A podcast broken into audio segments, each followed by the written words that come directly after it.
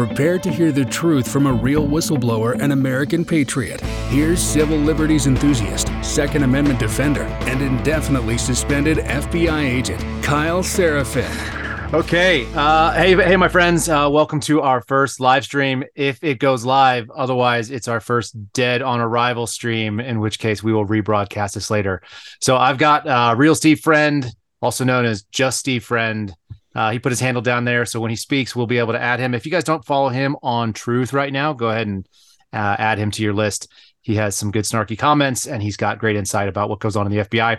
And I've got producer Phil, who told me that his life aspiration is to produce podcasts for me, which is very funny. We've been talking about this for probably like the better part of half a decade. Phil is a former FBI agent and will be hopefully maintaining this live stream. But if he fails, it's 100% on him. Luckily, he has all of the skill set that I don't have and has done a bunch of this. So anyway, welcome, Steve. Thanks for jumping on. Phil, thanks for hosting this thing for us and trying to figure it out. Thank you, sir. Appreciate it. What is up? So I wanted to just kind of riff with you a little bit because we're going to talk about our buddy Garrett, and I think he's going to be public at some point, but I'll just say what his first name is and people can look for him coming. But Garrett's situation is kind of come into stark relief this week. And I think you and I kind of have been through that. So what do you, what do you see this end game for the FBI at this point? Like how do they get out of this thing without just melting down? I think that there's a lot of them that are already KMA. They already know that, their time's up. And if that retirement gig job gets offered to them, then they're going to be just popping smoke real quick, as you can see with D'Antuono. So KMA being kiss my ass, kind of an inside FBI status. It's once you hit, 20 years, Phil? Does that sound right? Yep, 20 and 50. Whenever, 20 and 50. So for folks that don't know, if you are 50 years old and have 20 years of service, you can retire from the FBI with your full pension. And you can add to that as long as you are under the age of the mandatory age, which is 57. So KMA is kind of an unofficial status, but I worked with a lot of guys when I was on the surveillance team that were KMA. Some of them also known as retired in place, which is another sort of sad status that you get. It's not the way that many people think of FBI agents, but it's something that we kind of see in the offices. Did you guys have any retired in place dudes when you were in Florida? In Florida, no. It's actually one of the most senior agents that was down here. But in my last duty post, there was guys that were retired, like from the moment I walked in there. My training agent was retired. Right. And he would just, I think on any given month, I would see him for a good 15 to 20 minutes at the office and spend the rest of his time like coaching Little League Baseball or something. Really? And there was the guy who took over as my training agent, and they had to like clean up the fingernails on the floor when they dragged him out after his final extension because he was just holding on. But he loved it. He was a good dude. Yep. But actually, Omaha Division had a ton of 20-year folks because they were all part of that 9/11 hiring surge, and had come back to they were all like Midwest people, and then it was like we were gonna have a 50% turnover in like the next 2 to 3 years, or as I was leaving. So they're gonna be hurting for bodies. They're gonna have a lot of new folks that are coming out of the academy that can't pass the fit test. Well, the sad thing, the fit test thing, we'll get into that in a second here. The sad thing that it kind of, when you don't have any of that institutional knowledge passed, then you don't get people that throw the brakes or put the the BS flag up when something like what happened to Garrett or happens to you or me, or even the abuse of some of the abilities that people have on their cases. It's like they don't have the experience. So we can talk about the photo that I posted earlier this week. It was yesterday or the day before, but it, like they don't know better. They just don't know better because there's just doesn't give them any excuse in my book. But there's nobody else there with any seniority, I guess, that just. That could just say stop, stop moving, just stop what you're doing. Stop you're making moving. It complicated. Yes, you're making things complicated. You're not taking into a factor like the wind conditions and the barometric pressure. And, that's right, the humidity. But it was one of the things I was actually reflecting on because I just did a podcast with the Mill Creek View, Tennessee podcast, and they were asking me about that, and I said, well, like, look. Even if you give everybody the benefit of the doubt on anything January 6th related, and let's just say there's no nefarious actors, I think just a lot of those folks maybe have been in national security their whole career. Yep. I mean, they might be new. They just don't know that like what they're doing will get them destroyed at trial. They just don't have the reps. Yep. So that's, I mean, that's true at WFO too, because they moved a lot of people straight off the national security side to do January 6th stuff. Mm-hmm. And I know Phil saw that too. It was just like, we saw people get pulled in that had probably not done any criminal work. And obviously at that point, I didn't have any criminal experience either, but I got a lot of common sense and I watched a lot of CSI, you know, and I've definitely seen like ton of Law and Order. So I was pretty much like anybody who's seen every episode of Law and Order pretty much knows what an academy graduate from the FBI knows about criminal. Yes. I mean, and if they're older, it was NYPD Blue and they'd just be roughing people up like Andy Sipowicz. Yeah. Just hitting them with a phone book or whatever and just getting that confession. No, it's terrible. So you said something earlier about the fingernails off the floor and I had this horrible visual. I got to share this story. So when I was on SOG, so surveillance team, folks who don't know it, it was kind of like a broken toys thing. I talked about it on Bongino's podcast a little bit, but it's not a prestigious gig, although it's the most fun that you can have in the FBI, I think. So you get a chance to go out and get up close and personal with like everybody's subjects. You're not running any paperwork. You're just taking photos and like watching bad guys and seeing weird stuff and, you know, on the radio and working with locals and all the fun stuff that I would really enjoy doing. So it has the potential to be in the most fun, but for whatever reason, like a lot of guys that wanted to just kind of quit on the job and just kind of ride out their days. There's a lot of mistrust, I would say, in that group. So we had this guy and he'd been on SOG like his whole life. I don't want to say his name, but it's Jimmy. And so Jimmy would have been happy to like get buried in his car. I think that would have been the end of him. He could have just like done it. And at the end of it, you know, he's been doing this for a decade and a half, something like that. And the dude, we have a brand new supervisor coming in and he's a former HRT guy. So for folks who don't know what hostage rescue is, it's the FBI's tier one SWAT team. Like they're the guys, they're out of Quantico. They got $50,000 helmet and night vision. Like they got all the cool guy stuff. And my former boss, like he did that for like 10 years. So he shows up for his first day to kind of check into the squad. And this guy, Jimmy, is running the meeting and it's the new boss. And he wrests control of the meeting from the new boss. He's like, yeah, like I'm the acting, so I'm in charge, which is borderline hilarious to begin with. And he goes, I want to cover a bit of housekeeping right now. Somebody has been cutting their fingernails or toenails in the cars. And they, like, it's disgusting. So his first impression with new boss is that he's outing somebody for like cutting fingernails or toenails. And he had gone around and like, you know, cleaned them all up out of, you know, with like a dust buster or something. It was the weirdest thing I've ever sat in. And I thought like, none of these people would ever survive in a real job. No. Like they just have no sense. They've never sat in like a real meeting with normal human beings. Cause you would never be like, let's just cover some housekeeping right now about your toenails and like where you can leave them. Nobody does that. It's bizarre. No. It's totally bizarre. No.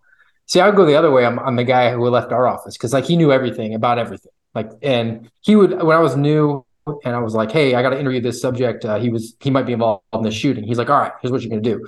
You're going to ask him this. And he's going to say that. You're going to ask him this, and then he's going to say that. And he would like give me a 20-question blow for blow, and like every single time, he was like, "Yeah, I've just done it so many times. I know how this thing's going to play out." But right when he knew under the sun there, no. But right when he left, to me, the biggest indicator of like why the 57 and out mandatory rule plus extensions, there needs to be some like reevaluation of like what some people are worth. And we were in Sioux City, Iowa. So like the ugly Sioux versus Sioux Falls, which is where everybody wants to go. Right. So they're like 100 miles apart. So we interact with them every once in a while. And they get to telling us that this one thing, how they had this case where like they found these bones on the side of the road. And they're like, we took them to the lab. They said it was these like Eastern European women that were like 20. And then everybody starts talking in town about like, hey, there's this really weird guy and he's had like 4 wives and we don't know what happened to him. So like we go up there, we get the warrant, and then we're asking him, he's denying. He's like, I don't know what you're talking about. Like my wife left me. What do you mean? And he goes, and then one of our guys leans up against the wallpaper because it was a farmhouse and it bursts through a hidden wall. And he's like, it's the saw chamber, right? And like a steel trap thing. They bring in the ERT, the evidence response team. They do the black lights, find nothing. Like, what? This is the murder room. What's going on, right? And asked this guy, and he's like, no, like, I'm just a loser. These women, I find them online, and then they like leave me like really quick as soon as they realize that, you know, I can't, you know, have a wife. They locate a couple of the women. A couple of them actually had died. They send the bones over to this other facility. I think they sent them to Quantico. And it comes back, and they're like, well, they're like 300-year-old Indian bones. And because it's like somebody on the Oregon Trail who didn't make it. No, it's farmland, man. It's farmland. If you find Native American bones, you can't plant. So like they tell the guy, like the low man on the totem pole, hey, you go out the highway and you just drive, and every couple of seconds you throw a bone out, right? Oh no. So we take this. These guys have this Netflix story, right, that they think and just completely falls apart. So come back to my office, and I'm like, this guy's name's Jeff. I was like, Jeff, you got to hear the story. I'm like, all right. So they find these bones. He goes, let me guess, 300-year-old Indian women bones that they just found because the farmer threw them out. I was like, and this guy's leaving in like 2 weeks. Yeah, he's the institutional knowledge, and that's it. Saved 8 months of investigation in 15 minutes. So my first couple nights that I was in Shelby, Montana. So I went up and did a TDY up there, and I'm visiting with my buddy Jake, and he's on call, right? So he's catching whatever comes off the Blackfoot Reservation, and we had a really nice morning. There was a stabbing, right? He picks me up from the airport, and he has to take a phone call. So we're driving in the work truck, and they were picking me up. It's all official duty, so it's all good. And we're driving from Great Falls, 90 minutes away from the office. Maybe it's more than that. It's at least 90 minutes. And we're cruising in. It's like I'm just blown away because Montana's so pretty, and it's like fall in Montana. Okay. And he's got this like guy on the line, and he's like, Sergeant, how much is he bleeding? You know, what do the wounds look like? You know, he's trying to find out how stabbed he really was. Yep. And he's like, no, I'll run it by the prosecutors, but like the AUSA is not going to take that one. And thanks for calling me. Like if somebody gets stabbed worse, like, let me know. And that's Indian reservations. That's like, there's a standard of how stabbed you have to be. Right. Colonel Chief, call him up. How stabbed was he? How stabbed was he? Yeah. 3 times in the torso, not enough. I need more. Not enough stabbing. And so anyway, so people don't have any idea like a stabbing is not a stabbing per se, especially under federal law when you have to go under major crimes. So we're driving, we're having a pretty good day. We go check out the office. We go to a steakhouse, and it's like 7:30, 8 o'clock at night. It gets pitch dark outside. He catches this call, and it's a bones call. And it's just like, your heart just sinks because you're like, oh no. So first of all, it's probably 20 degrees outside. And the bones are as far away from anything in the world as there could be. It's 20 miles off a road, like in the middle of a field, right? Like near these river bottoms. And they were found by people who were on horseback in the dark. No further information. I don't know why they were on horseback. I don't know what they were doing out there. I don't know how they even found these bones. Because when we went out there the next day, because that's when we went out there, you had to walk down. The wind was blowing like close to 100 miles an hour. So I almost got blown off the side of this hill walking down it. And it was 400 yards away from where we parked, which was 17 miles or, 30 miles off the road or whatever the hell it was. It took 45 minutes to drive over like just rutted out everything. And when we finally get there, we walked down and I almost got blown off the hill. I've never actually felt like I was going to fly before with the wind. I was leaning on a 45-degree angle talking to this woman from 4 feet away, and she's screaming at the top of her lungs, and I can see her mouth moving, and I couldn't hear anything. It was so windy, so crazy. And the obvious solution was just where we parked was a cemetery. And then like where the bones were was like 100 yards away because someone didn't want to pay like $20 to put their loved one in the cemetery. And they went with the old Blackfoot move, which was like a sky grave, right? And what they would do is they put them in like a some kind of a box, or they put them in a coffin or something like that. They'd sit it out, and then the elements would just destroy the box, and then the bones would just blow off the end of this like little whatever stone setup, and then there would just be bones. And so you're looking at it, and they sent pictures overnight. And my buddy goes, "You got any skills at aging bones?" And I was like, nothing formal, nothing formal. I've never had a course in this. Yeah. So he sends me the pictures. He goes, what do you think about this? And you could see that they're like calcified and porous, and they've been completely bleached through. Like they're 50 years old if they're not 100, you know what I mean? And so anyway, so we gathered all these things up, and like the, tribal police comes out, and BIA's out there, and we like scoop them all into this box. And my buddy drove around with this box for like a week because the anthropologist was out of town, and he like wouldn't receive them because you had to give it to the anthropologist. And then they went and they just buried it back in the same cemetery that we had driven out of. We could have done it in 15 minutes. And instead we were just like, stuck there with these things. But we missed a steak dinner over it, which was also like the big deal. And also we found out that there are people that are riding horses in like 20-degree weather with 80-mile-an-hour winds, nowhere near civilization. No one knows why. It's just completely insane. But that's the only place in the FBI you're going to see stuff like that, obviously. I'm back. Yeah, you are. Welcome back. All right. I saw you freeze. I was impressed. So before we started this, folks, like I talked to Steve and he goes, so we had the hurricane this afternoon. It's like he just dropped it because there were what, 2 hurricanes in 45 days now? Yeah, that's right. Yep. Yeah, 2 of them. You have no backyard. Nope, it's gone. It's gone. And the white sands of Daytona Beach are gone to stop any of the surge coming in. So the waves are pounding the concrete barriers and buildings are collapsing into the sea, down, including the lifeguard facility. Like, and you're pretty good in inland, correct? Yeah, I'm 5 miles inland. Yeah. So you're about 6 more hurricanes away from being beachfront. Oh, maybe I get to 6, maybe. But with climate change, you never know. With climate change, you could be beachfront tomorrow. That's right. It's just we don't know how fast it's going to change. Hey, look. You bought in low, and you're going to be able to sell high when you're up front. Borrowed time, according to Al Gore. I think we're supposed to all be underwater at this point.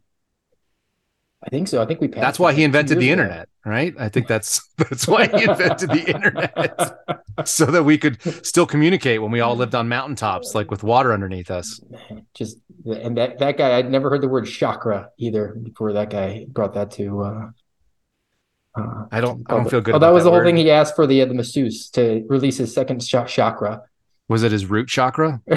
I don't know, man. I think that's down in sort of like the in the Grundle region and. That's a special service. You have to pay extra.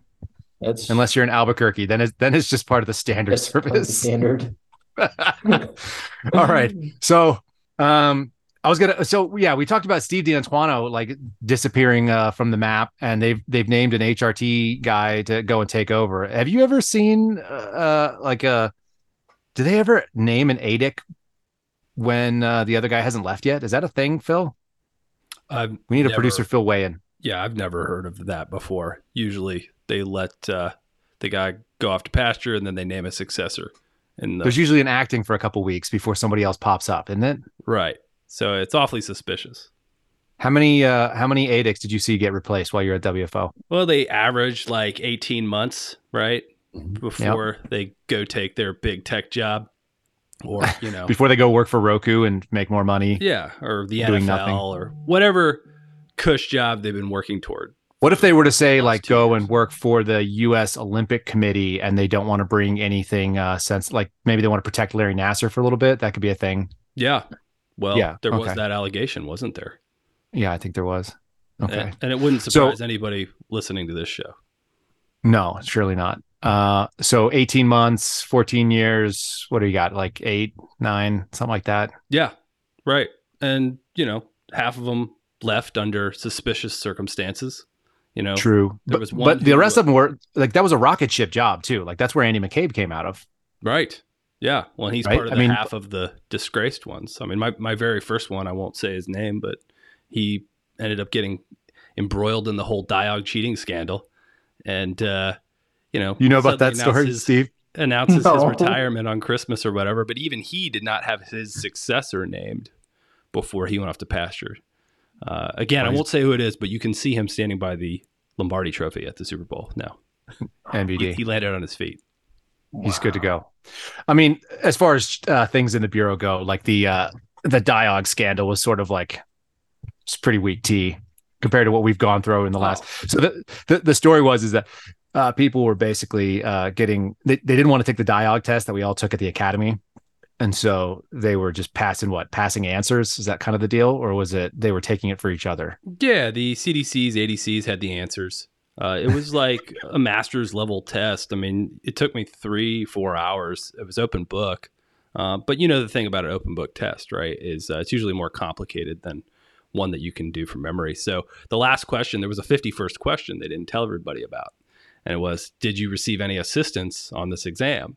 And of course, you know, everybody had to say no. Lack of candor. Right. Yeah. And another SAC turned them in. It was like, hey, pull these records, see how long it took them to take the test. And these, the ADEC and the SACs 45 took minutes. It in like 14 minutes or something like that. Oh my God. Yeah. That's the kind of scandals that the FBI used to have. Those seem pretty tame compared to like those some were of the halcyon going days. On. Yeah. I mean, we would yearn for something that simple nowadays, but now it's, you know, using. I wouldn't even be mad at those people at this point. Right. And it's like they're not even running cases. No. Yeah, now it's a little more serious. So it doesn't like even... It doesn't. Using the government's most intrusive investigative technique to target their political enemies. That's right. I had an SAC get his retirement gig as a as head of like cybersecurity for a fairly large bank. Mm-hmm. And he didn't know anything about computers, so he had the cyber unit do all his qualifications that he then presented in order to get the job. Oh, he got all the certs, but he had someone else take the classes? all the cyber guys did the classes for him. Well, and I would say this too. Like, if people haven't realized it by, like, if you hire anybody out of the FBI, like, higher than a GS-14, like, they haven't done work in a really long time. Yep. And there's probably one or two exceptions. I don't know them, but, like, there probably are one or two. But it's not that common. I think a lot of people are just chilling. And they're not doing a lot of work. And they're definitely collecting a very reasonable paycheck for that, so... That's Kyle Seraphin's opinion, but I'll stand by it. I'd answer to that. Okay, so I was gonna, I think we could get a couple co-signers on that. I think our former agents group that we talked to would be co-signers on most of that too. Unanimous. All right, so we're gonna see if Phil can share a screen. I'm gonna run something through you, which I think is super interesting. All right. So I worked an SOG case down in Tampa, and as far as I know, this is ongoing. But I'm going to sketch out how it sounded. So you had kind of this experience too, when you guys went and grabbed the guys for the Whitmer case, right? It's like how it was briefed and then what you saw in real life, right? So you were briefed that you guys were going to be taking down a DFO tier 1 unit. Oh yeah. I mean, you got the military background. Have you ever heard the phrase near peer? Because that was not normal to my lexicon. And they were like, these guys are near peer guys. They're near peer. Who kept saying that? Like the SWAT STLs. It was some, you know, because they're always introducing new terms. Well, they just heard them because they were just down at like Damnick or like Virginia Beach, and they just met like a cool guy, and somebody is saying it now, so now they got to say it too. It's the FBI; they make up terms all the time, or they just inappropriately use them. Like, I mean, I don't need to exfiltrate and go home. Like we're not. Dude, you got to exfil. If you infilled, you got to exfil. That's the rules. It's true. And you got to. If you donned it, you got to doff it. These are rules. You can't just like make it up as you go. This is not Vietnam. Like there are definitely rules here. If you had any potential risk of injury, you have to fill out a 9 report. Like, what is it called? A 9-line report. Oh like you 9-line it for sure. Why not? Like, your CONUS and your domestic. We went to a house and they had like slightly elevated carbon monoxide levels, and they had to do full workup 9-line. We got to report this. And I was like, it's a 30-second exposure, and it was an outdoor tent. Like you know what the cure for that is? Getting more fresh air. So exactly. Like you're good. No, there's probably a vaccine for it. There might be if we waited around long enough. They could probably mRNA get rid of that stuff for you.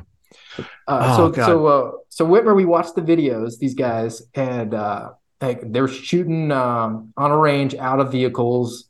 Their gear was as good as ours. Their tactics were as good as ours. And like, we were kind of joking around, like these guys we're going to arrest them. And they're going to be like, your gear sucks. Just give us a hard time about it. And little did you know that it was all FBI gear. All our gear. Yeah, all of it. It was all FBI. It was probably bought on a government contract.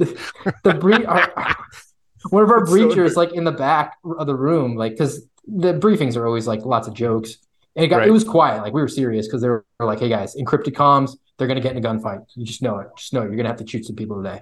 If you knew how many times Phil and I have heard this is the big one, and these guys like really have it, then you would have been instantly suspicious of this brief. But I was amped up. I was like, "All right, let's do this." And it was the first time with the Bearcat, so we had the donger, we had it ready to go. And I love the donger. You know what I tell you what they called it? WFO? Yes. The DOJ, the Dong of Justice. For people who don't know what we're talking about, every Bearcat, the Lenco Bearcats all have this like battering ram system that's all built into the front by the lowest bidder, and has a like a potential of knocking down a door, but also has a potential of like going through the engine block and ending the vehicle too, for all we know. And I don't think no one's ever used it as far as I know. Like no one's using this hydraulic ram thing, but anyway, it's a dong sitting at the front of the this like lightweight armored personnel carrier. Yeah. They probably, whoever made up that title probably got a on the spot award. Yes. But to be fair, it was also the engineer's name for it too. Cause he was like, you want to just put this donger out there in the front? All right, whatever you want, man. Why don't they carry their own rams? This seems weird. How are you going to get up the stairs? I don't, man. And I mean, yeah, it's like, how do you, so we need to like crush the inside of this door. Then we need to like pull back and then have the operators run up next to it. It's not a savings at all, especially when I have guys that like go to school to ram a door. And like, how many reinforced doors do you really encounter? Right. And how many of those, then you would use it. And you guys had hydraulic too, I imagine too, right? So you could split the door frame with a push of a button on a hydraulic. So it's not like it's a hard thing to like open a door. It was really bad luck if you're going to have a search warrant at your house at the end of the fiscal year, because it was like, hey guys, we haven't like had any use of the power saw. So like we send a breacher in the back fence and just start cutting down the dude's fence because like check that box, we did it. Yeah, and then you justify the equipment. So for folks who don't realize how federal systems work, it's as bad as the military in many ways, but it's in your backyard. It's domestic. It's right next to where you live. So what do you got? You've got dudes who are running power and sawing down your back fence because they're checking a box to make sure they get it. And like that may be the right tool, right? We could agree on that. That may be the right tool sometimes. And you'd rather see it work than not in a real world semi risk situation as opposed to a high risk, but shoot. You can jump over fences too. Yep, you sure can. So I'm a lefty, and when I hang a rifle and I jump over fences, like I have to make sure I don't lose a magazine because I will become a tactical yard sale like right away, and it's very embarrassing. I learned that on like one of my first days. like let my kit bang against like something else that was hard and like sent a magazine to the ground. It's like, well, I got one round. That's right. And a loose and an instantaneous reload if it gets spicy. It's not good. But all right. So anyway, so they got the donger. What the heck were we even talking about? Oh yeah, the Whitmer. So yeah. So Whitmer's guys. The last comment was that like our breacher was like, hey, do you guys think that these guys put on a school? Because I bet they have like a really sweet Wolverine Watchman patch that I could get. Cause right for your helmet. Yeah. But like, yeah, we were amped up, man. Like I was like, I always do, you know, after the briefing, call my wife, be like, hey, this is where they got me. A lot of times I was on shield, not because they had a death wish for me, the smallest guy. So they're like, the shield protects you the most. So you got to have to take that. It's like the only logical thought there is. Yeah. They're like well, here, carry this heavy piece of Kevlar. You're small. We might need you for a crawl space on the inside too. So we got to make sure that you're in the initial entry. You're in the initial entry with the shield, and you're also the backup trunk monkey / crawl space guy.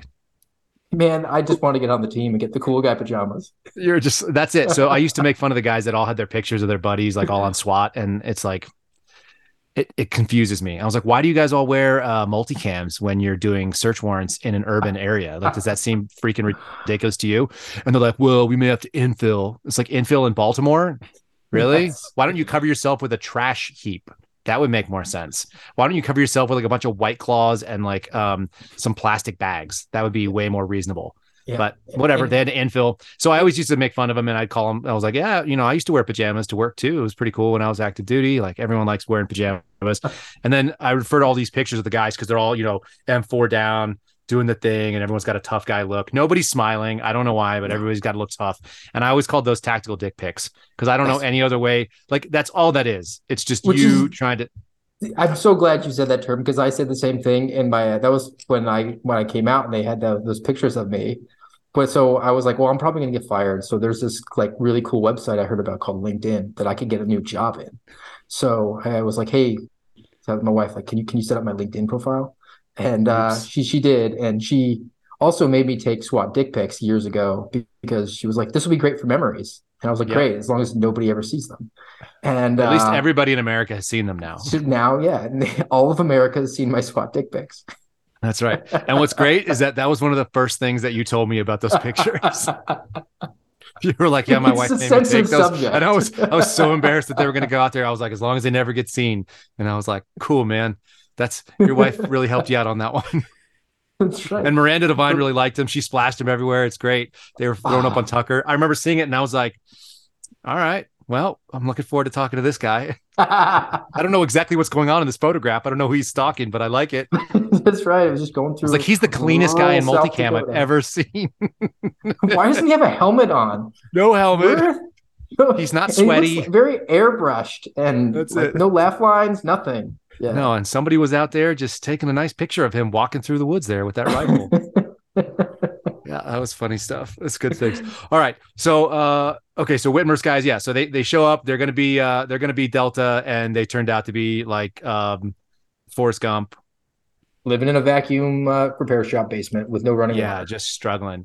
And so anyway, so that's the common experience that I think Phil and I saw. Phil saw it before I did. And so he did three years plus in SOG before I was there.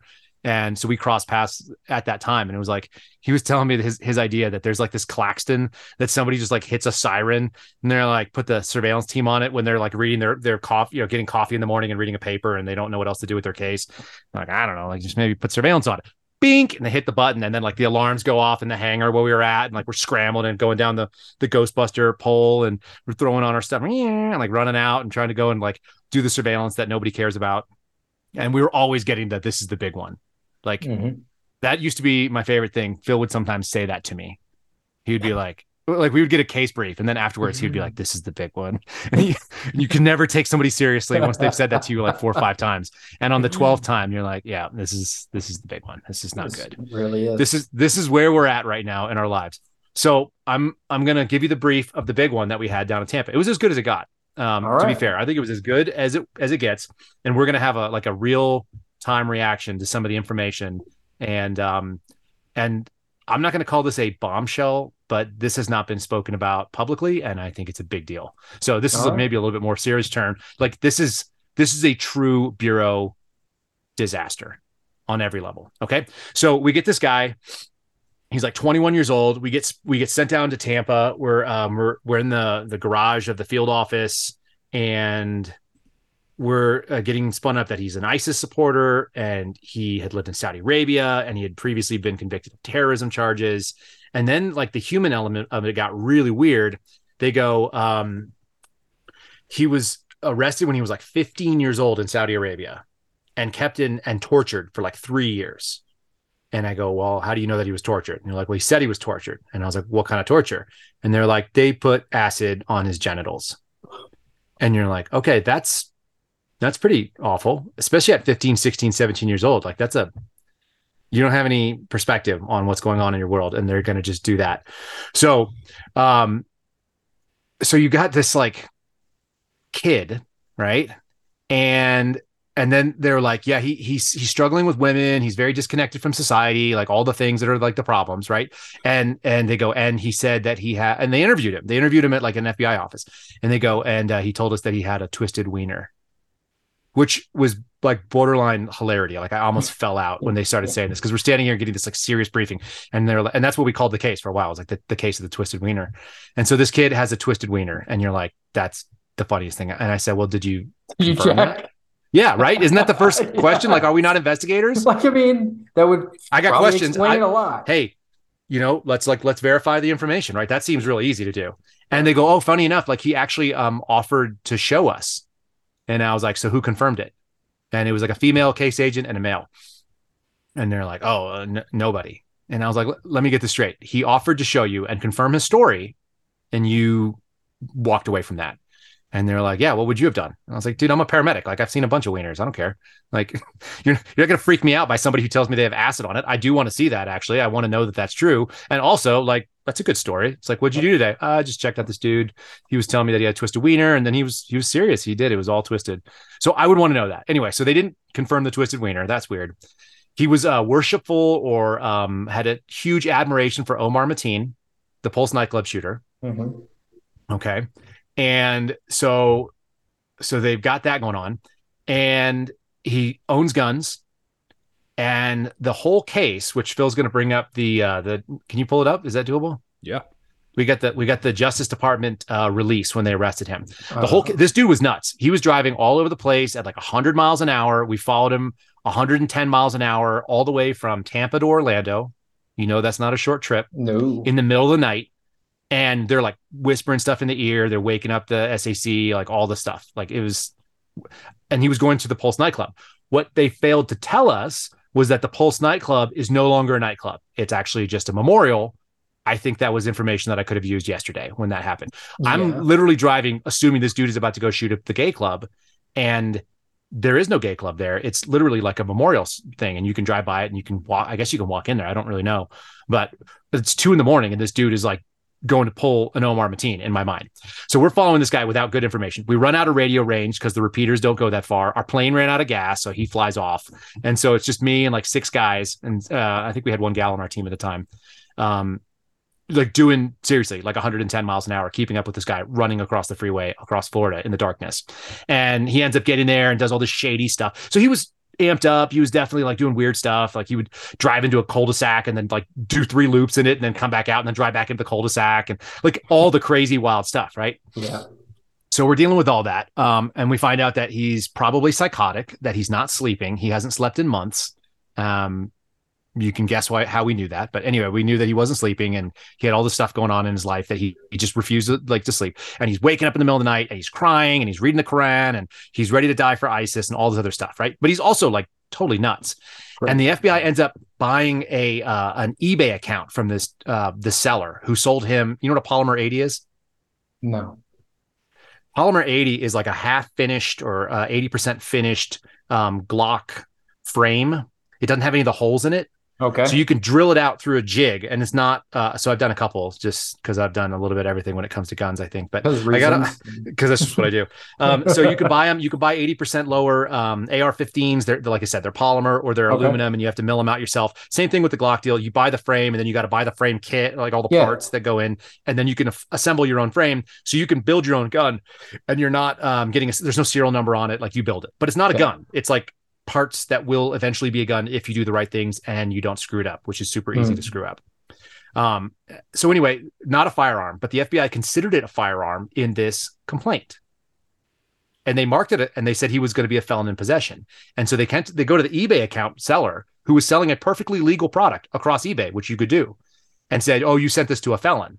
His felony conviction when he was 15 years old in Saudi Arabia. Oh, do you know how many? Have you ever gone after a felon in possession who had a terrorism charge in Saudi Arabia? No, I don't think so. Does that sound like that would hold up? No, it doesn't sound like would stand the scrutiny of a first-year law student. But right, so he's a juvie, right? He's got a twisted wiener, and he's in like tortured in another country, and we're going to call that a legit felony possession. And then he also owned other guns, and so he got into some altercation with like his old workplace. I think he worked at Home Depot or one of those big box stores. So he goes up in there, like runs into like a cop or a security guard or something to that effect, and ends up like freaking out. He had like a pistol on him or something, and he hit it, and you know didn't get cited for it. Nothing happens because he's not an illegally possessing. He probably had no concealed carry permit, but whatever ends up happening, he calls up his sister and asked his sister to get rid of all my toys. And she goes to the FBI and she reports him and gives the guns. Like it's like a 22 caliber Uzi, like one of those fake Uzis and like a couple of little, like whatever weapons he had. He had 2 or 3 of them. And so she gives them to the bureau and the bureau's like, oh. So they sign her up as a cooperating source, right? Because she knows her own brother. Yeah. Okay. Against her own brother. And to be fair, my understanding was that she thought that there was like, they were going to stop this, like that he was going to be dangerous. Yeah, he was gonna, okay. So this is the surveillance we're doing. Him like they should have. What's ahead? Like they were going to Baker act him just like normal. Yeah, yeah. And so this is one of the things that keeps me up at night. Like when I think about like, oh, did I ever do anything that I think I compromised on? I didn't know all the information. This is one of them. Phil, can we pull up the Justice Department website, or is that not doable? Nope, I got it coming. Yep. You let me know when it's up. Well, are we going to see it? Yeah. Am I going to? No, but you can read it. Okay, I can read it. Yeah. All right. Okay. So I can't see it. Oh, well, I can see it on my end. Tampa man charged with attempting to provide material support to ISIS. Yep. Okay. So this guy's name is Mohammed Mumtaz Al-Azari. 23 years old now, 21 years old at the time. Right. So he gets the classic FBI you know, set you up with a set of things that you want to buy. You know, whatever your worst idea is, we're willing to make that happen for you. Are you really sure you want to do this? Like the whole deal, right? Mm-hmm. And then the minute that he touched it, like I think they threw a flashbang on him and they flashbang him right out. So anyway, so he never had a chance to do anything dangerous in that case. He was scouting out places, like he was doing stuff that was super sketchy, mm-hmm. but he also hadn't slept in months from what I can mm-hmm. tell. Like he was getting a couple hours at a time. So, so JTTF ends up taking them down. They do their thing. We're doing, I think they had 18-hour SWAT rotations. They had the team spread out across 18 hours for response. And then my team was doing overnights with no SWAT backup when he was running around at 2 a.m. Like going, 100 miles an hour. But that being said, like my team was very capable. Like the guys mm-hmm. on my team know, like we picked a team that was capable of doing interdiction if we had to in the dark. And we worked together all the time. So like we were good dudes for it. But anyway, so we got all this. So this guy ends up buying a not gun. Gets the FBI buys this eBay account. My understanding was they paid $25,000 and sort of like gave the wink and a nod, like you could be in trouble if you didn't sell it to us, kind of thing, to the seller. That was kind of the way the case agents presented it. So that was kind of troubling. And then they bust this guy for material support of terrorism. They got a UC in and some other stuff. So like all this, but like I want you to check out the complaint. I don't know if we can pull it up. I'm going to run through here. The complaint is. So this was in 2020. Female agent signs off on it. She's been with the FBI since 2016. Same as me. That's when I came in. She may have actually been like in the same year or in, you know, one of the classes nearby me. Spent a bunch of time doing terrorism investigations. So she's got 4 years on CT. That's not terrible. But there's legitimate statements in here that he's a felon in the complaint that she swore out to. What do you think of that? No, I think the judge should probably be very unhappy with that. Like you might have that female being on your rubber gun SOG squad now. So So here's the thing that's really interesting, and you tell me if this makes sense to you. So I've only had to do. How many complaints have you had to write for the FBI? Oh, dozens and dozens. You did a bunch of them in Indian country. Yeah. So way more common in Indian country than not. Agreed. Mm-hmm. Oh, absolutely. Generally speaking, otherwise FBI super rare. Grand jury. They were like they covered that in Quantico, and they were like, yeah, this is a thing, but you're never going to do it. Like so probable cause arrest. Exactly. Like I know agents that were 20 years in and had never written a complaint, not one. Yeah. Right. So I wrote one complaint when I first got to Las Cruces because we had a guy he was in jail. He made a bunch of threats to federal judges. He was hilarious. He said the funniest things you've ever heard on recorded lines, by the way.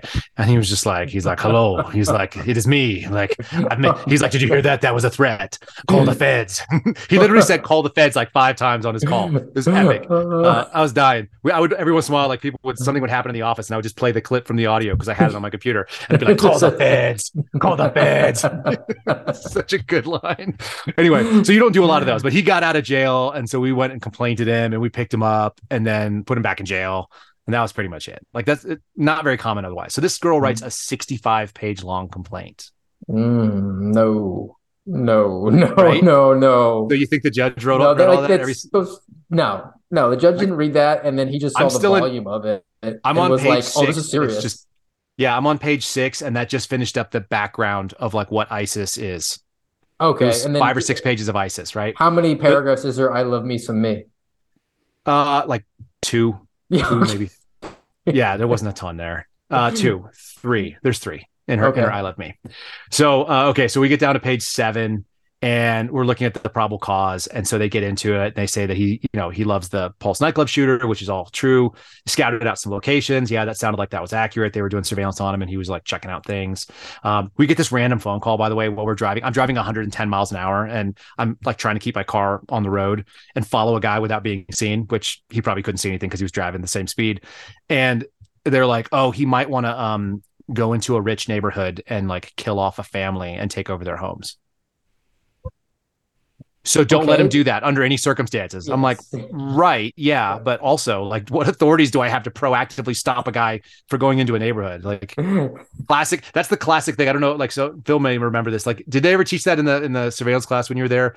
They'd give you like the spy terrorist that had like unbelievable OPSEC and tradecraft. And then you were like supposed to like figure out whether you had the authorities to intervene like before they started shooting up a movie theater or something. Is that? Yeah. It's always, a training environment scenario that would never happen in real life. Yeah, and they're like, the SEC is giving you authorities to like interdict the guy, and you're like, that's not happening. Like nobody's putting their name on the line to say like proactively go take somebody's freedom. Like that's not happening. Anyway, so they're like, we don't know what your authorities are, but like don't let it happen. But like also stay within the law, but also don't let him break the law. like the SWAT training we had to do every year about where like basically HRT gets to just go murder a man. Like I did those, the Hurricane Authority. Yes. Is there anything funnier than they're like Hurricane Authority is approved, and you're like, there's no way anyone's gonna approve this. They're like, he has a bomb, go kill him. And you're like, that's not happening. And it's like, oh, the Attorney General is doing a speech in downtown Omaha, so HRT is gonna rapidly deploy. They're gonna do the hand signal as they walk by the guy, and then they show you the exact spot that you have to plug him in the back of the head to inflict death immediately. I'm like, oh, I'm gonna take notes here. Yeah, you're gonna do a T-box shot from point blank range and shut this guy off. CNS shot, right? Yes. We did a couple with those, and I think that the guys on the HRT also realized like how silly it was, so they took it about as seriously. And we did one in a strip mall somewhere down in maybe it wasn't Manassas, where was it? Down Fredericksburg or something like that. It was like somewhere halfway down. It was in the DC area, right? Northern Virginia. And one of the guys brought his like what do you call those those hoverboard looking things? It's like two wheels, and if you lean forward, like it goes. Oh yeah, it's like a Segway with no arms, right? Yes. He was on one of those, and he was like, and he was just like rolling around, and like we were using the playing cards. So, did you do the playing cards? Because you're in public, like you. Same as they gave you in the academy, like you have like a playing card. If you showed the playing card, like that was your shot.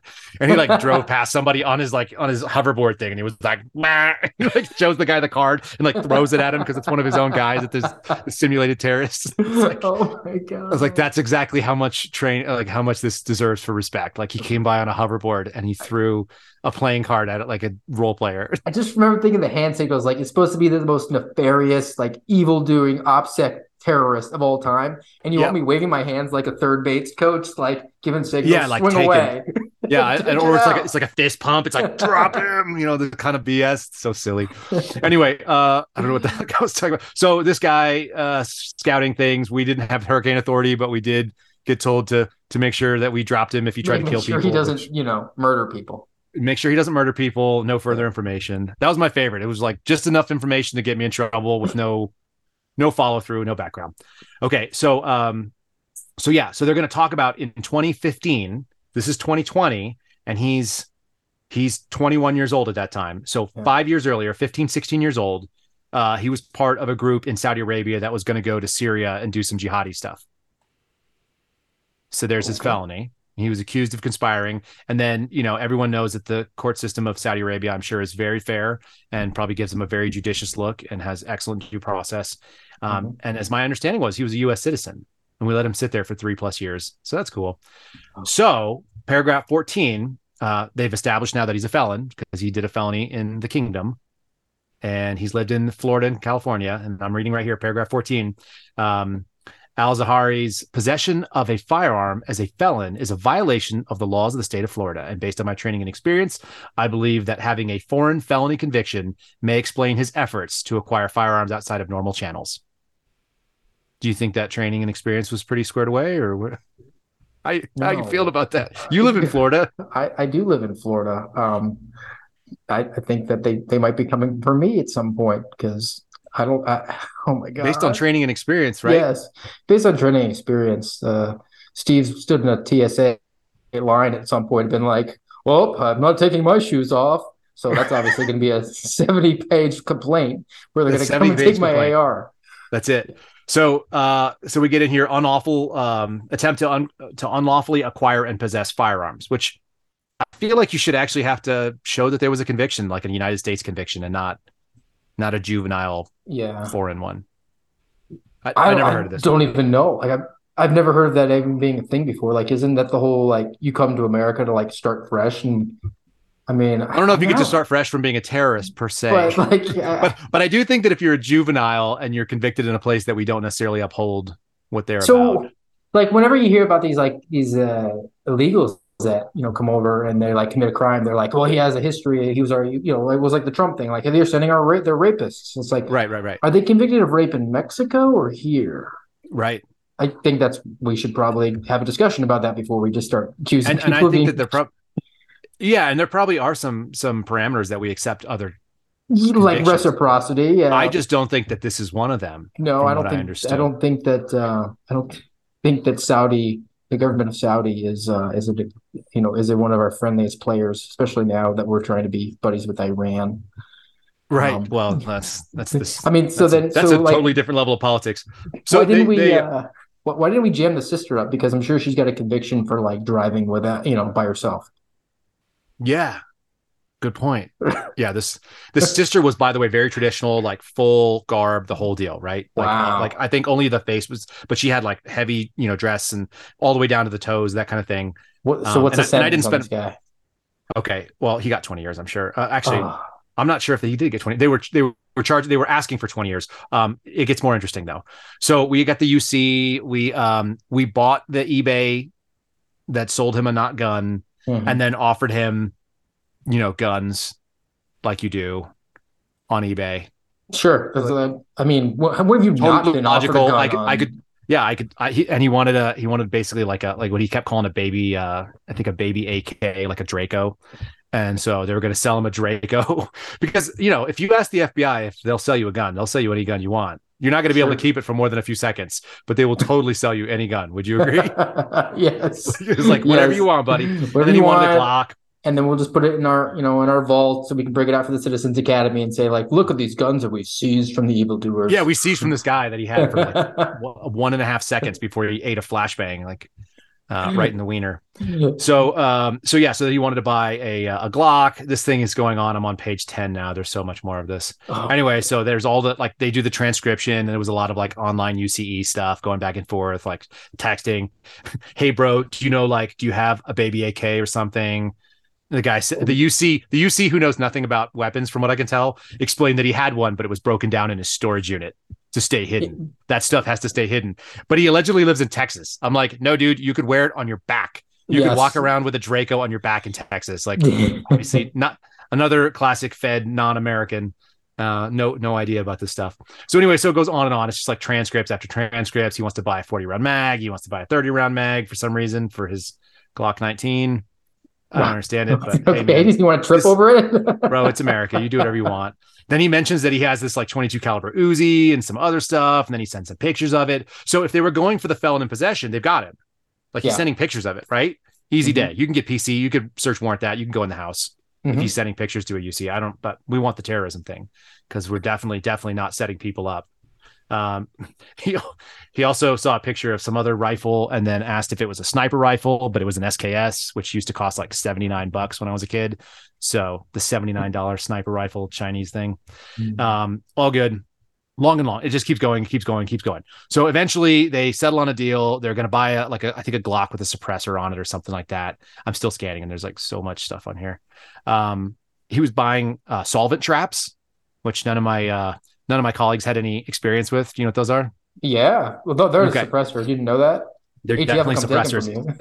Yeah, I had the ATF show up at my house because I ordered one to the field office. I ordered one to the freaking office, man. I ordered one to the field office or to the RA. And it's like, did you have any concerns that it went to an FBI office that didn't have that didn't factor into your thing when you came and knocked on my door at 9 a.m.? I wasn't even there. It's like, where's your professional courtesy? Like, what a clown show. I was like, talk to my attorney. My attorney loves suing the ATF. That's his favorite thing to do. It was a great gauge of like what type of person you are. Cause like when somebody said to me, like, there's this thing, right? And I was like, this sounds awful. I want that. Versus the other people are like, who can we put in jail for that? I mean, ever since the ATF guy showed up at my house for that, my buddy always asked me, he's like, bro, where are we going to get the traps? Like, where can we get some traps? He called me at one point. And the reason why I even had the ATF show up, this is actually a side story, but kind of funny. I reached out to the seller because I don't know what happened to the thing that I ordered. And I reached out to the seller and I'm like, hey, because his like inventory went offline and he became like a Fed informant for the ATF. And he was on Gunbroker and it didn't go well. So he disappears. Then he pops back up and I'm like, hey, man, do you have like any more solvent traps? Because my buddy who's an agent was like, hey, man, I want to buy like 7 or 8 of them. And I don't know if he's working a case or if he's just doing shady stuff. It doesn't matter to me. I don't really care. I assume that he's like trying to hook up somebody. He was always doing weird stuff. He would buy like a motorcycle and send a source with like an outlaw motorcycle gang, like whatever. Like he would do weird stuff. He would get money to buy stuff, and he would send sources doing weird stuff because it was, that's what he did. Does cool cases like that. So I don't know if he's trying to buy them for sources and he's trying to like set something up, or if he's like, just wants to like trap all of his guns, or like, I don't know. It doesn't matter to me. Like, I just asked the question. You ask me for something, I'll see if I can get you an answer. And then like a week later, the ATF's at my door, like banging on it. Luckily I was out of state and I didn't have to deal with them. They called me up and it was stupid. And then I just gave him my attorney's number, and he was like, "Hey, like, what's up? Like, I love suing you guys. It's my favorite." But my attorney's name is Steven, and he's epic. Anyway, so all right, so they go through and they rent this whole thing, and I'm like, they found a laser pointer, 5 milliwatt professional. Hold on, I have to read this. Professional green, red, blue laser pointer pen beam light, 5 milliwatt. Professional military high power presenter. Laser spelled differently. Hot selling. He bought one of those. So okay. That's in his complaint. He could like to play with his cat. He might like to play with a cat, or he might have a professional laser pointer. So anyway, so all this stuff goes down. Yeah. So they flashbang him. He agrees to do the thing, has the money. It's like $611 or something. It's like, whatever money you have, we're willing to take it. And then he was going to buy a suppressor and this Glock. Boom. He's in cuffs. Fine. Okay. So here's the fun reveal. What happens to the sister? Phil, you got the story? Yep, I'm ready. Okay, so Tampa man. Oop, sorry, that's a different one. It's the last one. So Tampa man accused of plotting terrorist attack found mentally incompetent to stand trial. Surprise, surprise. That was January 18th of this year, right? So, you know, that's the best. And then the worst is the last piece here. You got that one up? Yeah. This is from Spectrum 9 News, Bay News. This is Tampa area news source. And under their public safety category, woman killed in officer-involved shooting was sister of terrorist suspect. So this woman, whose brother didn't get Baker acted, right? Mm-hmm. Can you say that? Baker acted? He didn't. Yeah. He didn't get Baker acted, and she thought she was probably helping him by like reporting his problems and troubles and his bad ideas. She takes a butcher knife and puts it under her robes. Or her dress, goes and sits outside of like a sheriff's deputy substation, totally unrelated to anything. Like the sheriff's deputies had no idea. Mm-hmm. And like, she's out there crying and someone goes to approach her. It's all on footage, like surveillance footage. She pulls the knife out and takes a swing at the guy. I think she clipped his arm briefly, and he draws down and he burns her down right there on camera. Yeah. And she's got three little kids. So now their uncle is in jail for this like terrorism thing, that he's mentally incompetent and we should have put him in a hospital. And then like this lady gets gunned down, and now we have three more kids that are probably going to be really, really favorable to the United States, I'm sure, based on their experience, right? That's where I always look at it. Sounds like it's like suicide by cop, almost like she wanted a honor killing by cop, because she felt so upset about what she'd done to her. Or she's just young. Or she's just like him. Or, you know, maybe 22 years old, you just make a terrible decision. He hears the voices the same as he is at that age. It doesn't even matter why. Yep. So now we've ruined 5 lives when we could have just put one guy in a hospital. Anyway, I think that's like pretty indicative of like my experience with counterterrorism cases. A lot of times, like was the really good one. That was as good as it got. I felt like. Hey, my first one that we got sent out for was there's a kid. They call us up. They're like they're forging passports, and they have bomb making materials. I got Nazi materials. Yeah, I know. Do you have a garage? Is it black powder? Do you have a Windex? and Nazi paraphernalia. Well, that's it. We're like, all right, we got to find out what's going on. Get out there, and we say, and it was the Department of State had done a search warrant in his house. This woman and her ex. These are like DS agents. Yes. Okay. Yes. Okay. I like so that. They're like, so as it turns out, mom and ex are fighting over the son. She wants to take him on her European vacation, and he wants to be a jerk and be like, that's encroaching on my visitation. Yes. So she forged ex's signature on the paperwork so that she can get her son a passport so that they could go on vacation. Checks. So naturally, Department of State goes and executes a search warrant at the house, and they find a bowl that had marijuana residue enough to alert a canine. So they got the DEA out there. Oh, or this is a marijuana thing. Yeah. And then we get out there, and we go to his room, and he has It's after 4th of July, so he's got some sparklers and fireworks. Sparklers? And I'm like, all right. We can't be over. And, like, where's, like, his computer stuff? Like, he's a cyber genius. And I'm like, he's a cyber genius. Like, what's going on here? And they're like, yeah, where's the Nazi paraphernalia? We go in there. He's got a World War II project that they're doing in school. So he, I guess his grandmother was like some German extraction or something like that. So she'd had like some stuff from back in the day. I don't know, but it was like completely illegitimate, right? We go, they're like, you got to go interview this guy. He's a threat. Yes. This kid, my favorite. Like, we should be scared now. Cause as he's sitting there, he's like, yeah, just like really into computers and you know, robotics. So like I can type Morse code with my feet and it like rings up over here and I can do like a Google search and like, he just does it. And I'm like, so that's pretty cool. This kid off, and so he's gonna, you know, hack our systems in about 4 minutes. And, yes. Yeah. That's. I don't know. I like that kid. I want to hang out with kids that can type Morse code with their feet. Those are like my kind of people. He went full analog. Their shoes. I mean, I was blown away. That's epic. Yeah. Yeah. Definitely a threat. Checked every box, man. Make sure that JTTF had to be out there. Rapid response team deploy. Good. Did you guys go with the helmets and the Bearcat, or was this just a regular agent interview? This was like, it's like threat to life. We got to be out there. And we wound up just like standing outside the school, like all of us, like just standing there while like one guy goes in and was like, well, it's really, really bad if all of us walk in to try to interview one 14-year-old kid. So one detective went in. That's definitely, yeah, that's not intimidation at all. Sometimes it's sad because sometimes there's some really good work that gets done. And then there's so many clown shows that get done as well. I think like when you think about your $10 work, I drove all the way out to West Virginia for a guy impersonating a federal agent. Right. All right. And I love like half the people we worked with. Yes. Many people impersonating federal agents. You just set Phil off. Phil just fell apart. He's done. He's cashed out. He's off the board.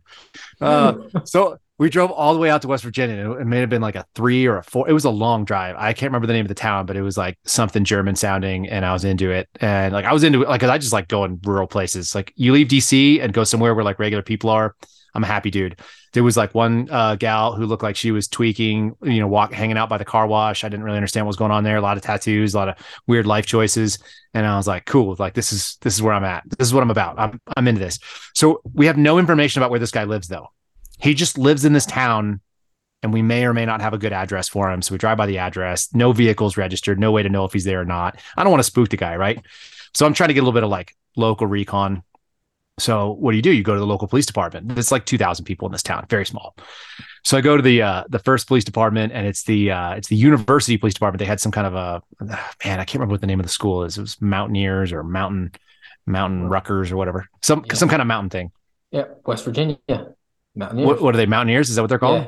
Yeah. Well, it was a satellite. It wasn't Morgantown. No, okay. We were not in Morgantown. I stayed in Morgantown for a different reason, but not that one. So I'm out there and so we're like, we go to the university police. It's like some satellite campus and they're like, yeah, we don't know who you're talking about. Sorry, bro. And I was like, that's cool. And we talked to them for a little bit and they showed us their rifles. I don't know why they started showing us rifles, but at some point they're like, did they tell you they've been on a task force at some point? Cause that's normally probably, I don't remember why, but like whenever I go BS with cops, like at the end of it, like we're all talking guns. That's just how it goes. So that happened. And then we go down to the real police department and the local police department, and they let us in, and they're like kind of like blown away that there's like feds there. And we got the Fed credentials, and they were really into that. And they were confused because we weren't wearing suits, so that was really exciting for them. And so we have this like real kind of fun chat.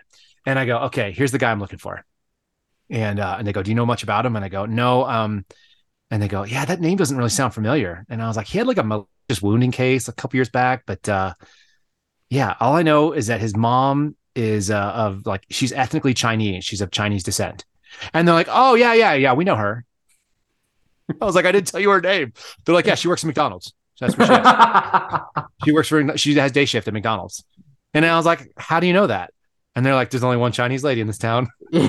She works at McDonald's. And she lives up on the hill. We know her address. What address do you have? And I go, I don't know. It's somewhere near this apartment. And they're like, oh yeah. No, we'll take you up there. Like, yeah, her son lives there, I think, and a bunch of cats. And I was like, this is outstanding intel. So we get up there. And so we get up and we knock on the door. Like I called the guy and I'm like, hey man, because I try to call people, man. And I just, I don't like people banging on my door without announcing. So I said, hey, here's who I am. We're with the FBI. I want to come chat with you. Are you available? Can we come knock on your door? And he starts getting real sketchy. And he's like, well, how will I know that you are who you say you are? And that you're, it's like, look, dude, I'm going to come bang on your door and then I'm going to hold my credentials up to the peephole. And if you want to, you can open the door and let me in and we'll talk. And if you don't, like, that's okay too. Like, you can do that. I love telling people that they can tell me to go away. Mm-hmm. So sure enough, I go bang on the door and he like looks out the window and he sees the creds and he's like, may I inspect them? And I'm like, yeah, bro, like knock yourself out. So I give it to him. And he's like looking at him and he's like, okay, well, we can sit in here. So we go and we sit in his thing and they got like the classic, like, two weird sofas, like too much furniture stuffed in there. Yeah. There's, covers on the sofas, like, sheets, whatever.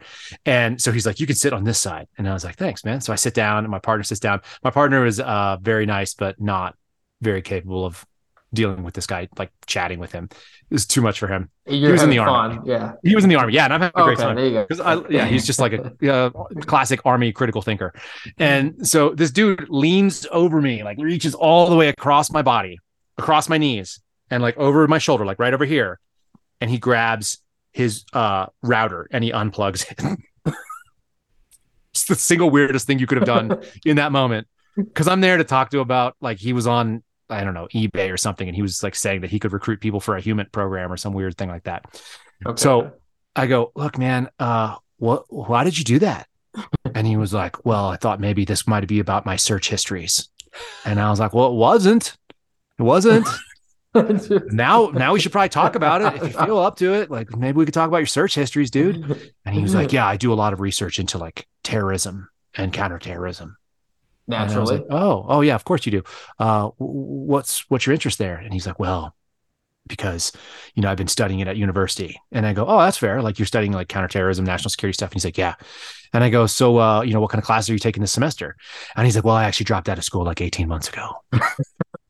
I just go to the library. By the way, he's like in his 30s. Like he's not like a 20-year-old kid. Like he's in his mid 30s. Yeah. And I was like, oh, it's so weird that you would just say that stuff. And I'm gonna have to go write it up, and someone's gonna look at it, and they're gonna be like, send it over to the C. Some poor CT agent's gonna have to drive out here again too. So sure enough, like we talked for a little while, and I get to the thing, and I'm like, dude, all I want to know is, are you telling people that you're a federal agent? Like that's a felony. You can't do that. And he was like, absolutely not. And I was like, if you said things that were weird and people were to walk away with it believing that you were a federal agent, would you try to like dissuade them of that? And he was like, no. I was like, cool. Well, I'm glad I wasted my whole day. At least I got like some beautiful territory out there. And now I got a Guardian lead I got to go write up because this idiot is out there doing weird ISIS searches in the middle of the night. Like, and he was like, mostly my search history happens like 2 or 3 in the morning when I'm inspired to look for it. It's like, bro, why are you weird? Why are you telling this? I didn't want to know that. I want to unknow that. We could have gone this whole conversation and I would have just left. Yeah. But instead, now someone else is going to come talk to you probably, and they're not going to be as fun or as cool as me. Yeah. And they're not going to think that these cats that smell awful are amusing. But I used to go into houses. I know you did when you were a cop too. Like when I was a paramedic, I'd go in and just like, people's like terrible houses. So be it. Oh, so yeah. Hoarders. Oh, good times, man. Try moving a stretcher through a hoarder's house. I don't envy that one. No, no. It's like you're carrying the damn thing. Yeah, and it never fails. As you're walking out, like, this cop's live. So like there's, every neighbor's out there. They're like, yeah, she's been weird for years. Like, and you didn't think that like, she's living in the backyard when she's got a full house? Like what? I didn't have to deal with that. I wasn't on Cops Live. Nobody cares if the ambulance shows up. The ambulance is the most boring thing in the world. People like look at the ambulance and they go, at least it's not me. Yeah, that's right. Is somebody dead? No. Yeah. Okay, they're out. That's it. That's all I care about. Yeah. Oh man. All right. I got on TV for Cops. It was cool. Real Cops, like the actual show. Yes. That's sort of legendary. Yeah. That should go in your bio. Naked man with a bucket. It was what? The call was Naked Man with a Bucket. Yes. And we showed up, and it was Signal 49. It was a crazy man. And he was like, yeah, my niece, she lets me like live on her back porch if I just keep up her backyard. And she's complete dirt, right? There's no grass, not blade. And he was just maintaining it. Like it was, maintaining it. And some second officer goes, he's like, oh, I'm going to go verify it. Goes around the front. And I'm just standing there, and I'm just like, this guy's just naked. And I looked at him. I was like, I guess I don't need to search you for weapons, do I? And silver lining. Yes. And they got that on tape, and they had me sign my my waiver that they could put it on. So they were waiting there, or were they riding with you guys that day? They were riding with us that day. Yeah. They're cool. They're awesome. It's the same crew that does every one of those shows. They're like, yeah, we do Alaska State Troopers. We do cops. We do, you know, like they were full Kevlar vests. It was cops or live PD? This would have been, it was actual cops? No, because cops had to go see the Marine Patrol. I was in Savannah. So they sent us whatever's on, it was like Crime TV, whatever their show was. It's like the same crew. I know. Same crew. It does all like that. They were, yeah. I feel like they're studs too, because they like, that show's Southland. They were like, that show's Southland. It takes all our stuff, man. They're able to run with cops, right? In real time, yes. As cops are running down subjects and like knocking the guys to the ground, and they're running with like a camera crew, and I'm sure they're wearing Kevlar too, right? Yeah. So they're running with everything the cop has. Better than mine. Plus, yeah, of course, it's yeah. Just, yours was pre-issued to somebody else. Yes, and it was expired by the time I was walked out of the FBI. I was like when the FBI tells you that your expired Kevlar's fine. It's like, no, it's fine. It will totally last longer than that. It's just, it's fine. Yeah, like, it'll probably work. It'll probably work. Yeah. They don't. Yeah. You're like, oh, awesome. Well, yeah. My first day I showed up with a plate carrier. Like everybody has a plate carrier, but instead of using mine, like a tactical purse that was just made of nylon, I had plates in it. And all the people were looking at it. Cause I don't think I told you, did I tell you my first day I went in and like, I didn't even make it to the office. I went straight out for a search warrant. Oh, really? Like, okay. Picked out 0300. Like, this is the only CI agent that's ever had this morning. I get picked up by my training agent at 0300. It's pissing rain. It's cold. It's December, I want to say, in 2016. And yeah. I have a 6'1", 200-something pound Chinese training agent with a ponytail that looks like a samurai. His name is Lou, and Lou he's badass. Like, he's like one of the coolest dudes ever, and he has the thickest Chinese accent. And so like, he's saying stuff, and he's like, yeah, you're not supposed to go in the house, but like, you know, they told me to put you on perimeter. And I'm like, oh, okay, that's cool, Lou. And he was like, yeah, but I'm going to give you the RAM. Like, you're going to use the RAM. And I was like, all right, that's cool. He's like, what you got in there? And he like reaches over and knocks on my plates. And he's like, you got your own plates. And I was like, I got to come home. I told my wife I'd be home tonight. And he was like, that's smart. Yeah, you could do that. It's like, he's like, you're probably out of policy. He's like, that's a policy I don't mind violating. And it's like, Lou would say the funniest things. He would get on the phone and like yell at people for me sometimes when they weren't, like, I'd make a phone call and they wouldn't answer. And he's like, call him back. And it's like, oh, okay. Like we were like for a traffic accident. You know, did you ever do a Bucar traffic accident? Yeah.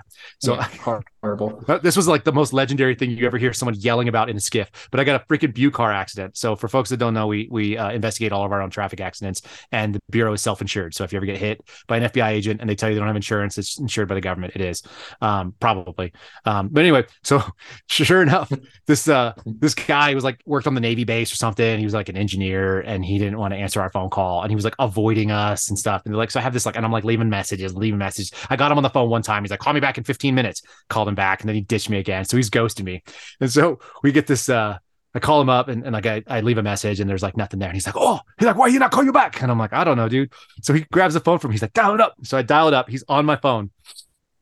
And he's like, hello, this is Lu Jane from the FBI. He's just like, he's screaming at this voicemail. And he's like, you got the accident with the Bucar. We got to do the investigation. You got to be an interview. You call it back. What's the number? And I tell him the number, and he like spits it at the guy, like really angry. He slams the phone down. He's like, he'll call you back now. I'm like, no, he won't. I'm never going to get a call back. I got to go stake this guy out to get an interview. We ended up getting on the naval base, getting NCIS involved. And I sat on this dude's hood and waited for him to show up. And I'm like, will you just give me a statement about what happened, dude? Like, I don't care. Yeah. You're so weird. He's like, who's the Chinese guy that called me? I was like, oh, that's my friend Lou. You're lucky he's not here. Yeah. He's super dangerous. He was like a world-class taekwondo fighter too. Oh, so wow. Awesome dude. He was just like not everybody has like a training agent that doesn't train you anything, but is like a stand-up comic.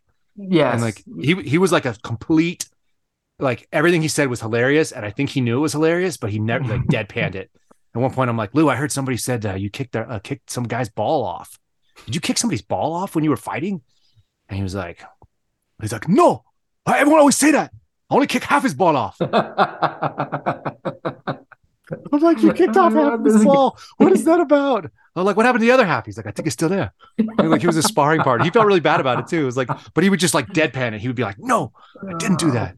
But then later on, he'd be like, yeah, but I really did that. He would tell me later, dude, just walking around dropping bombs like that on me. Oh, anyway, man. Yeah, most feds, not so bad. Enough of them are bad that we had to probably put them somewhere else. But gosh, yes, man. There's just. I just remember thinking, like, even as early in the academy, like looking around the room, being like, I know so many cops that would like be like way better at this job than all of you people. And, yeah, every cop. And like we'd have so much fun. It would be epic. But all we'd be in here being like, they're paying us to do this, right? Right. And so my first training officer when I was a cop, my first day. So it's like I thought like this like TV show, right? First thing we do is we stop a guy. He's behind the abandoned house, and he's like, all right, we're gonna test your field interview skills. So I get out, and he's just like some crackhead, and he's taking a leak behind the house, and I'm like, hey, you got some ID? He's like, yeah, here we go. He hands it off to my my training agent or training officer, and he's like, the guy goes, really? And he hands me the driver's license. Ronald McDonald, that was his name. So yes. I get Ronald McDonald's my first field interview, and then. He drives me later on into this, trying to get me lost, completely disoriented. We walk into a row house, and he doesn't knock on the door. And I'm like, I don't think I'm supposed to do that. But right. I'm just going to go in, right? We go in. There's a dude that's just sitting there, like, all black.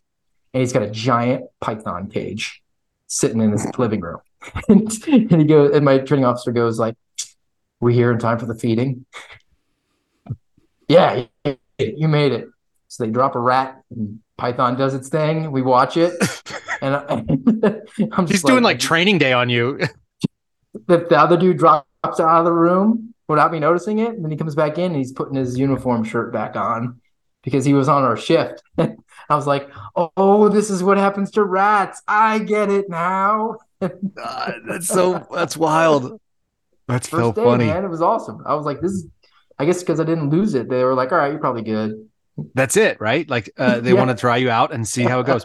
I got on a I went back. We had a pilot get sick or something, and he couldn't fly for one of our SOG missions, so he didn't go up. And we needed aerial for like following this drug subject, whatever it was. And we're out in like Manassas or something. And I drive back to the hangar, and I don't remember what the heck I was doing. Like we lost some gear, or like I was bringing some other gear out. We were gonna try. We had enough guys like holding them tight. So I get in there, and the pilot comes up to me and he's like, "Hey, I can't fly. Like, sorry, bro. Like, I don't know what to do. But like, Border Patrol will fly. Like, our CBP will fly for you. And they have the helicopter." And I was like, that's cool. Like, okay, are you going to get in the helicopter and go do your job? And he's like, no, my ears hurt. And so I was like, oh, okay, well, then what? And he's like, well, you could go fly with them. And I was like, all right, fine. So I asked my boss, I'm like, hey, can I go fly in the helicopter with CBP? And he was like, are you just trying to get out of doing work? And I'm like, no, I'm going to go do work. I'm going to go fly and do work in a helicopter. And he was like, all right, don't make this a regular thing. Why are the pilots not flying? And I'm like, dude, I don't know. Your thing. They have the sweetest gig in the FBI. Like, yeah, they have the sweetest gig in the FBI. They hang out in a freaking plane. They fly for 4 hours, and then they go and they tell us that there's too many clouds, or there's not enough clouds, or there's the wind is purple, and they got to go home. And so, anyway, like we would get some of the funniest. We had the fastest record where a pilot showed up, and they're like, "This is 800, like cocking in, 800 to ground," and we're like, "What's up, 800? How you doing?" And they're like, "Yeah, the winds are pretty high. We're going to be returning to base, RTB." And we're like, "Oh, well, thanks for coming out." Fucking, I'm like, what just happened? Are we being punked? You just flew over us to say hi, and then you flew back. So they would do that sometimes. Precisely. But anyway, this helicopter guy agrees to put me up. So I jump in the thing, and the pilot's name is Jeff, and he's a former sheriff's department guy. So I knew he was a pretty good dude. He's got paramedic patch, so we had something to talk about. And we get up there and we fly around and we're doing our thing. And it's going from like sun up to sun, or regular sun to night. And so we're going to switch over to IR for the cams. And as we get ready to do that, like I got like a 14-second brief on how to run the thing. They're like, here's the joystick. This controls the camera, and like here's the zoom. And like use your foot to do the the radio, and good luck, like you're gonna nail it. And there's about 50 buttons. It's like the biggest Sega controller you've ever seen with like 50 buttons on it, and they're like, it's completely mysterious to me. I don't even play video games, so I'm looking at this thing. It's like yay big, And I'm like, oh no, you know, like there's buttons on the bottom. There's all this stuff. They're like, you know, it's a multi-million-dollar scenario. And it's like sitting there and I got this, and I know how to use the 2 joysticks. Like that's all I know how to do. So I am not well prepared for this. So it starts getting dark and I'm like, you guys got IR, right? Like, how do we flip? And he was like, I don't know, dude. I just fly the thing. I have no idea what that thing is about. And I go, oh yeah. He goes, just look, it might be marked. So I go, okay. So I'm like looking at this thing like a monkey, like getting ready to hump a football. And I'm like, I don't understand how it works. And so there's all these like, you know, like they're marked with things, but I don't know what all the things mean. There's like axes and rotation and all, you know, all this other stuff. And I'm like, oh no. So I go, dude, I don't know. Like, I can't see anything. Like we may have to RTB. Like, I don't know. And he goes, just hand it to me. So I go, okay. Well, he's flying the freaking helicopter. So I hand it to him, and he just goes, grab the stick. And I was like, oh, okay. So I grab onto the stick. You know, like they're just it's the straight like gut check to see if you suck. And so I grab the stick, and I just go like this. I go, and we just start tipping up into the sky, like we're gonna fall out of the sky.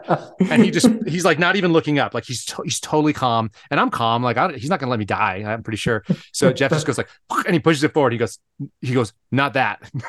And I go, okay. And then I go, and I start nose diving, right? And I'm just driving down to and it's like, oh no. And so he pulls it back. He goes, somewhere between those two. Not even looking up. He's just like playing with this like Sega controller and just screwing with me. And so then I kind of like figured out where the midpoint was. And I'm not doing the pedals or whatever. So thank God for that. Like, because we would have died. But I'm holding onto the stick and I'm like, oh, okay. And he's like, we got some traffic coming in from the left. Like you need to like do a, you know, whatever, go that way or something. And I'm like, brrr. So I flew the helicopter for like 5 or 6 minutes. It's like $6-8 million helicopter for CBP. Nice. And I didn't panic. You know, that was the real key. That's what he was trying to like, see what was going to happen.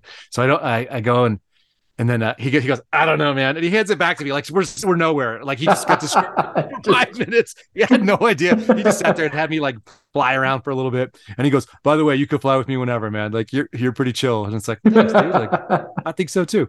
And then I go, by the way, I found it. And he was like, where is it? And I was like, it's the one that says IR on it. Beep. So then we were able to follow the guy for a couple more, you know, another hour or two or something. But classic stuff. Like that's the stuff that I wanted to sign up for. Yeah. I didn't sign up to find out that somebody was cutting their toenails in the car and that you can't leave toenails in the Ford Explorer. Like that's not what I signed up for. That's no, man. Not the mandatory mandatory diversity training, or you know, we got to do the same bloodborne pathogens. Do you know that I'm pretty sure the bloodborne pathogen is actually wrong. There's a thing called the Ryan White Act, which was passed in '93 that every paramedic learns about. They can actually compel like pulling blood. Every year I get that question wrong. And I'm like, dude, if somebody bites you, you can take their blood. Like, I'm pretty sure. Now, they may have Ryan White may have, like, we'll find out later. Like somebody will be in the comments like, Ryan White Act expired on this day. But like, maybe it did. But like, I remember going through paramedic training because one of my dudes got bit by a homeless guy. Like he was doing something and he like reached across. Never reach across the stretcher. Mm-hmm. Rule number one. And he was a big old lanky tall dude. He was really nice. His first name was Mike. I can't remember his last name, but he reached across. He's like long arm. Dude just chomped into him and he was like, oh. So he bit into my buddy. And then the first thing that the guy said is, I've got AIDS and no, what did he say? He goes, I've got AIDS and Hep C. Or maybe he just said hepatitis. He probably didn't know that there were different types of hepatitis. Like that didn't seem like something that guy would do. I saw the guy, like I saw the guy in the stretcher when they wheeled him in. And I saw my buddy, like the guy holding his arm, and we're like, "What happened?" And they're like, "He got bit." And I was like, "Oh no!" And then he went through the prophylactics for all that stuff. All the jobs. You've seen cops get that stuff, I'm sure. Yeah, it just wrecks people. Yep, and the worst was the guys that they got popped for DUI. Because then one of their last chance agreement was, I don't even know, what's that medication that makes you like brutally sick if you ingest any sort of alcohol at all? Because you basically had to come into shift in front of your sergeant and take it.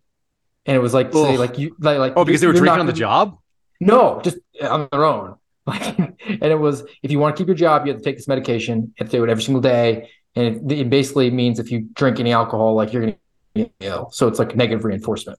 And like, there's trace alcohol in like everything. So like a guy puts like vinaigrette on his salad and he's just even. There was like, it even became like, can I use Purell on my hands? Because if it touches my skin, I get sick. Oh no. Yes. That's horrible. I've never heard of that. Yeah. We had a, I'll share one last funny story. So I have a friend named Brett, and I just connected with him recently. He was one of the wildest people I've ever met. but I only saw him get like that one time because he was on a commander's agreement when we were in the Air Force that he would not drink for the entire training that we did. And he went through like 18, 20 months of training, no drinks, squared away, funny, weird. He did a lot of funny stuff. He had the words, your name tattooed on his right butt cheek. I believe it was his right butt cheek. And so he'd go up to girls at a bar and stuff like that. And he'd be like, hey, man, he's like, hey, you know, I got your name tattooed on my ass. And it's like, and then he would make weird bets and they would always lose. And then, you know, if I don't, you can slap me or you can, you know, kick me in the nuts or whatever. But, and then he'd be like, then he would have your name. And so that was always like charming, I guess. Yeah. Anyway. He's grown up, thankfully, because that was like a long, long time ago. That was over 10 years ago. But anyway, so he did this one night after he graduates from all the training. And he came back and like he sat down at this, like, I don't know what it was. It was like a Bennigan's or something. It doesn't really matter, but it was like, I think it was a Bennigan's. So we go into this like restaurant. I get called and they're like, hey, dude, Kyle, you got to get down here. You got to come get Brett. You got to help us. And I was like, okay. Brett was a grown up. He was a former Marine. And he had seen like a pretty good action, I think. And I had been told that he should have been given a Bronze Star. All the guys that he saved got Bronze Stars, but he was not awarded a Bronze Star. Okay. Sounded like a stud. The story is pretty intense, but I won't get into that. So anyway, he's got this like pretty intense combat record. He's a pretty intense dude. He's my age. He's a grown man. Like I'm surrounded by like E3s. So they're all like 17, 18, 19, 20 years old. And then there's like this wild man who went into a Bennigan's and ordered one of everything on the menu and then started drinking. And got rowdy, like full rowdy. Nobody could maintain him. And when I came in, he was like grabbing the waitress around the neck, like talking to her, like he was lecturing her about something, but it was like a love hug, drunk danger zone kind of thing, you know? And I come up and he was like, that's Seraphin. He's a combat mathematician. It's like, stop. Take the arm off the girl and I put it around me and I'm like, go bring the bill, like we'll get it done. It was like $890 for like one of everything. It was some horrible amount of money. It was so silly. The table's just full of like every plate. She's like, do you guys want boxes? And we're like, no, we want to take our drunk friend home. And yeah. I was like, dude, what is wrong with, like, no wonder you're not allowed to have a beer. Like, you're out of control. You're full crazy. I love it. Like, it was really funny. And my now wife was with me. We were dating at the time. And she's like, I was like, hey, I'm going to shove him into one of these cars and then we'll go and like talk to the base guards and tell him we're taking him home and all this kind of stuff. Right. So we're going to get him tucked into his barracks. And so I shove him into a car and I close the door and I'm like, don't stop for anything. Like, drive straight to base and like, let us get in front of you. And like, I'll talk to the base guards. I'm a grown up and you guys are tards. And so I get back to my girlfriend's station wagon, now wife, and we do like a U-turn and come out, and he's standing in the middle of the parking lot with his pants around his ankles, and he's just peeing into an empty parking spot. My wife drives right up and like parked and looking at him. She's from New York, so she's not easily phased, and she's looking at this dude who's just standing there bare ass, and he's just pissing in the lot, and these poor kids have no idea what to do with him. And it's like, dear God, like some guys just. Yeah, no booze for you, man. You got to sign the commander's agreement. You got to take if they had that pill, he would have been on that pill. He would have been a no Purell guy for sure. Oh my gosh. Yeah. I was a designated driver for all of college, so I got to see that. And I just remember thinking, like, everybody who went to that party last night thinks they were the man, and I just was like, Sunday, you know, as they're getting up at like 11, 12 o'clock, and they were like, yeah, it was great. I don't remember anything. And I'm like, you had all the goods on everybody. Potted plant, right? Like, I just, no, it really wasn't great. And it wasn't great. No, it was awful, actually. I've never had a second drink and thought, like, I'm really glad I had this. I bet. Yeah. Like, at some point in your life, you get to that. Well, maybe not. Some people don't get there, I guess, but I feel like that's a Phil wisdom. It's like, yeah, kind of like the old. It's like at some point you start giving dad wisdom to your kids, and it's like there's never a second drink that you're always going to feel great about having. Kind of like my dad told me, like, nothing good happens after midnight. I'm starting to roll that back. It's like 8, 9. Eight. Yeah. If it's dark outside, it's probably not good. My new thing is going to be if it's got an internet connection, you can't use it. Sorry. Damn. I like that. Dude, my parents' stove has an internet connection though, so. You might be setting your kids up for like a lifetime of Hot Pockets. Just saying. I want them to be weird. I want my kids to be weird. Yeah, but that's a weird. They don't want that. Homeschool weird's good. I'm good with that. Brainy weird. Scared of the internet is probably not the kind of weird. I remember because like live in a remote area, like was talking to this gal from South Dakota. It was a couple of years ago. And she's like, it's the greatest thing ever. Because everybody thinks that, like, you know, we have like six toes and, you know, we don't know anything. And she's like, so I forgot to play, like, I just forgot to pay my internet. Oh, no, my phone bill. She's like, I forgot to pay my phone bill. So I called them up and they're like, yeah, you got to owe this fee, this fee. She's like, I live in South Dakota. We don't have internet. And they just wave it. Yeah, man. It's a compelling argument. Or SOBs. They don't have anything. That's right. She can't afford $35 for that. That's good. I like that. I'm going to start claiming a lot of ignorance. I'm going to have to change my voice up. Mm-hmm. We'll get out of it. All right. We could probably rattle this all day long, but we'll do it another time, and we'll probably bring Garrett in. And also, I could see Phil probably has to use the restroom, so he can't leave us here hanging. We don't want to leave producer Phil. I would just walk away if I needed to go that bad. Yeah. No, you guys are good. Just use the sofa. Phil, you're welcome for fulfilling your lifetime dream of producing a mediocre to poor podcast. No, we got at least one shout out from PB Farmer saying producer Phil is good at his job. No other comments, though. Maybe next time we'll get some. We're shut down after that. Yeah. Well, so Joe Puglisi, who's one of my, I probably butchered his name. Sorry, Joe. But he's one of my buddies from WFO, actually said something. He was laughing about the playing cards because he refers to all FBI training as Disneyland. And it's hard to argue with that. He's probably right. So anyway, yeah, thanks for anybody who listened. Give us all your mediocre comments, sarcastic remarks. We'll take them, and somebody will answer them. Potentially Phil, maybe Steve. And if you're not following Steve's handle on Truth, please do, because he has snarky remarks for me. It keeps me laughing. It's right there. There it is. It's somewhere on there. Thanks for watching, y'all, and hope everybody has a good evening. We'll do it again, and we'll have more structure. Adios. Thanks for listening to The Kyle Seraphin Show. Be sure to follow him on Twitter and Truth @KyleSeraphin.